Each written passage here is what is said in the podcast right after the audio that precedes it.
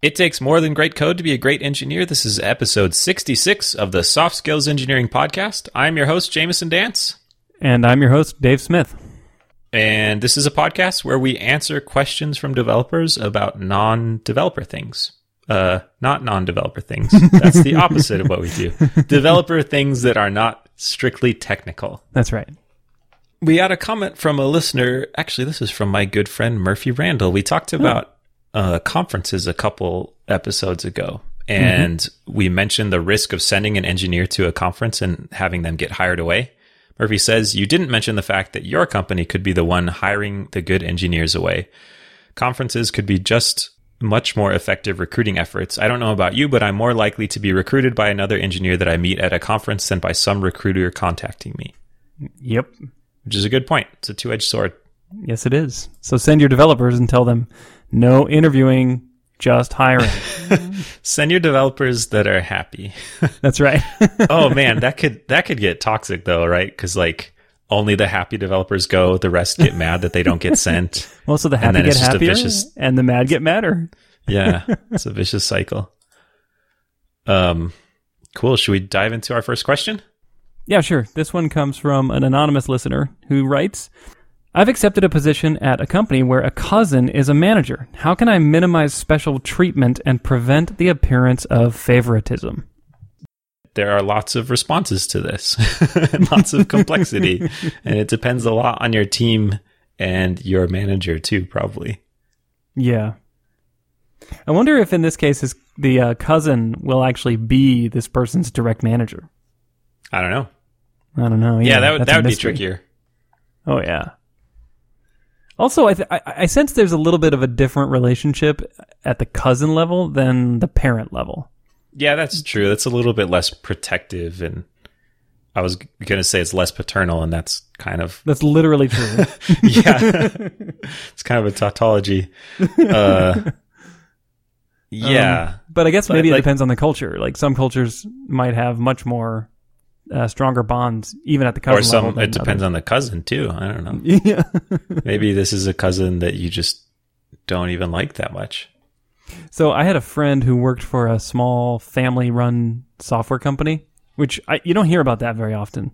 Yeah, but uh, he said, you know, for months he told me these stories about this guy on the team named Junior, and every time he said Junior, I just thought, oh, he's joking around because this is the boss's son. And it was. It was the boss's son. And I thought, oh, you're just calling him Junior because that's your funny little quip, you know, derogatory name. And and he would tell me all these awful things that he would do. And then one day I was like, I finally asked him, now Junior, that's just a funny nickname, right? He's like, no, his name literally was Junior. uh, hmm. Anyway. It fits. So, so yeah, it's like right out of an 80s sitcom or something. Yeah, yeah. You know? I imagine he had a backwards baseball cap. Yeah. With like a chunk of hair sticking out yep. in the middle. Carrying around a big lollipop and making mayhem. Mischief. Oops, ain't I a stinker? but it was um, a huge pain for him because it was like anytime he did anything wrong, it was like now he, you know, he just felt this strange conflict of interest where he couldn't really go to him and complain. He couldn't, you know, it just felt like it's already hard enough when your coworkers do things poorly to deal with. Now try making their boss, or sorry, yeah, their boss be their parent. Yeah. You know, or close familial tie, or really, really good friend. Yeah. I think, I don't know, like in most situations, I feel like the best thing to do is just to get it all out in the open. I think you should talk to your cousin about your concerns and make sure that uh, your cousin isn't favoring you or appearing to favor you. And then I think you should talk to your team about it too and let them know, like, hey, don't worry just because the manager is my cousin. Like, I want, mm-hmm. I want good, honest, constructive feedback. I don't want you to treat my work any differently. Uh, and, and, and maybe even have your cousin talk to people and say, like, listen, he's my cousin, but I'm not going to protect him. He's, he's an employee just like everybody else. Yeah. I, I feel like getting all that out in the open. Yeah. I, I think that seems like a solid answer. I don't know that there's any special protocol that you need to follow. There's like the the protocol where anytime your cousin does anything negative to you, just like make sure they call that out. Like, hey everyone, look, I just rejected one of my cousin's bug fixes. Just want everyone to see that. Yeah. Or I guess the other protocol is um, your cousin is extra harsh on you Yeah. to try and stomp down the appearance of favoritism. Like clearly there's no favoritism. How otherwise why would I fling these staples at their face all day? Maybe you could stage a fake firing where your cousin fires you and then you maneuver your way back into the organization. That'll set all the all the concerns to rest. yes, that's true. Good point. Yeah, I, I don't know. I think just just talking about it, it, it sounds like you are aware of this and and this is the good case of this situation. The bad case is where people want to be favored and and their relatives want to favor them and Yeah. then that just gets really tricky. But if you're aware that it could be a problem and you're worried about it, I think that reflects that you're probably going to handle it well. yeah, I totally agree and I was going to say the same thing. I think this uh this reflects very well on you. Or in all your pull requests, just put down like, uh, I mean, do you want to come to the family barbecue or not? when you're asking for comments on them, just make it super obvious and explicit. Hashtag family barbecue on the line. when you're reviewing the following code, be sure to remember I am the manager's cousin. Now, imagine your children without the presents I was going to give them. Oh man. Yeah, I, I, I really think you just have an open discussion about it and clear the air a little bit. The there's a little more detail in the question that we didn't read, which is uh, there were some jokes about it, and I think jokes are I don't know they're fine. I actually worked with my own cousin at my last full time job, and people Oh, made yeah? jokes about it, but I don't. There wasn't any. There wasn't any nepotism. I know. I have worked at um, two different companies where there were brothers working, um, but neither of the brothers were in a position of authority that was like one responsible for the other, or I don't think either of them could really benefit. In fact, they shared an office, I think, uh, at one of the companies. Maybe that's worse because then the little brother's getting noogies all day and has to. The older brother makes him smell their armpit or. what cheese? Well, I'm not too worried about it. Yeah, I, I think I think you're on the right track. It sounds like you have the the correct concerns, and that makes me think you'll solve it well. Oh, if you get really concerned about it, you could try to force your cousin out of the company hmm. through political posturing. Yeah, that's true. Yeah.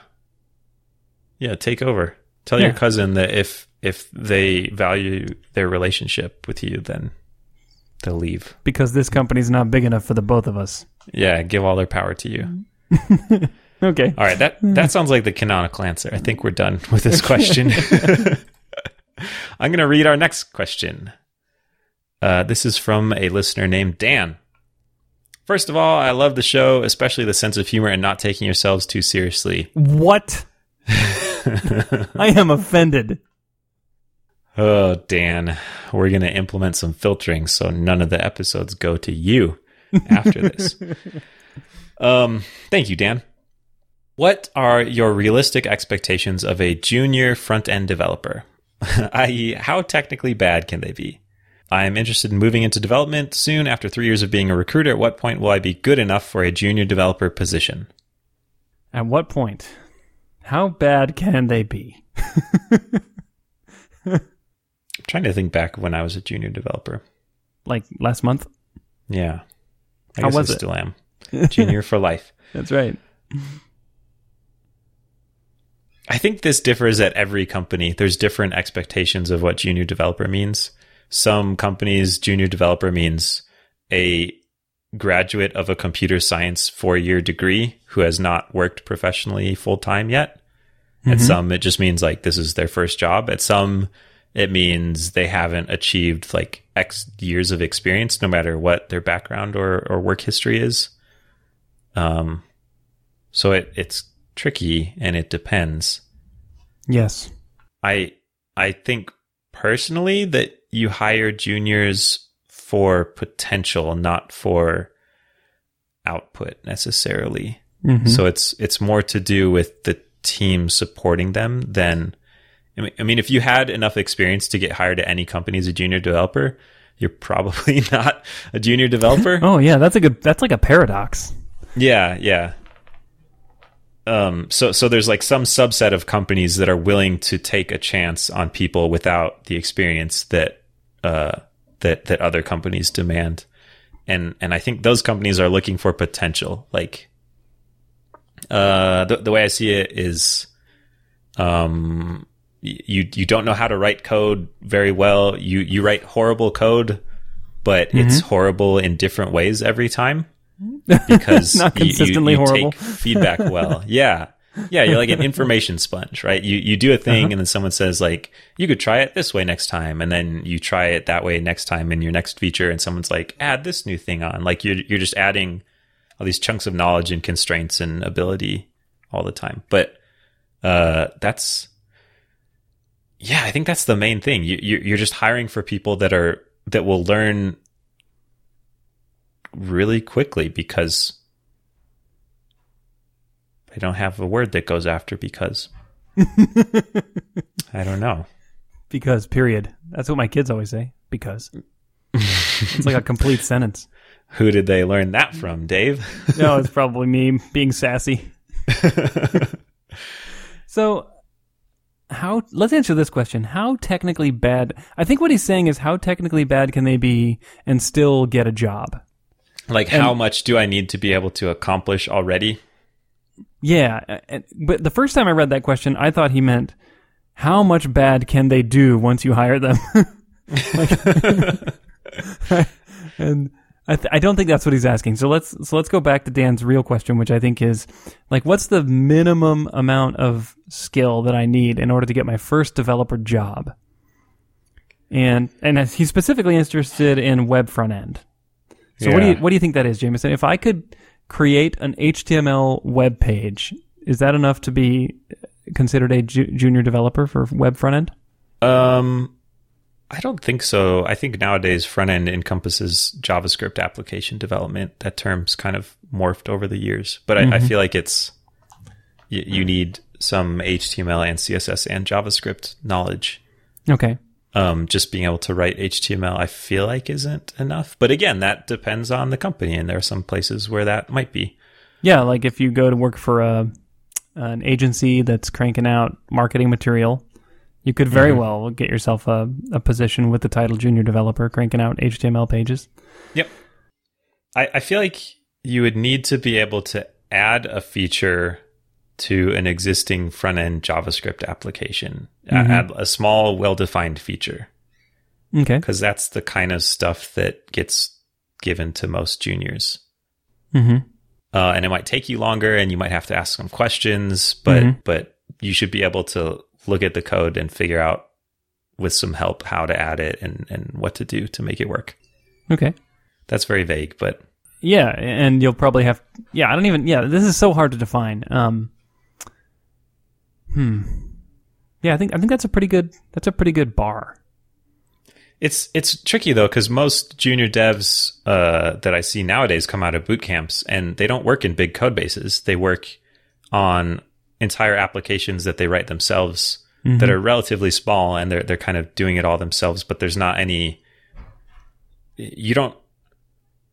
Maybe someone will correct me if I'm wrong, but I get the impression that you don't read a lot of code that you don't write. You, uh, Yeah. in your boot camp work like you're writing code from scratch or you're kind of working through lessons but you're not diving into a large existing application and figuring out how to make it bend to your will you know That's consistent with the boot camps that I've seen. but that's that's what most developers do every day It's reading other people's code and figuring out how to adapt it. yeah yeah you're you're going into some chunk of the code base that even if you wrote it's it, it's not yours anymore. It's kind of changed from under you or your knowledge of it has changed and you're trying to finagle it into a new shape. Um how technically bad can they be? Yeah i i think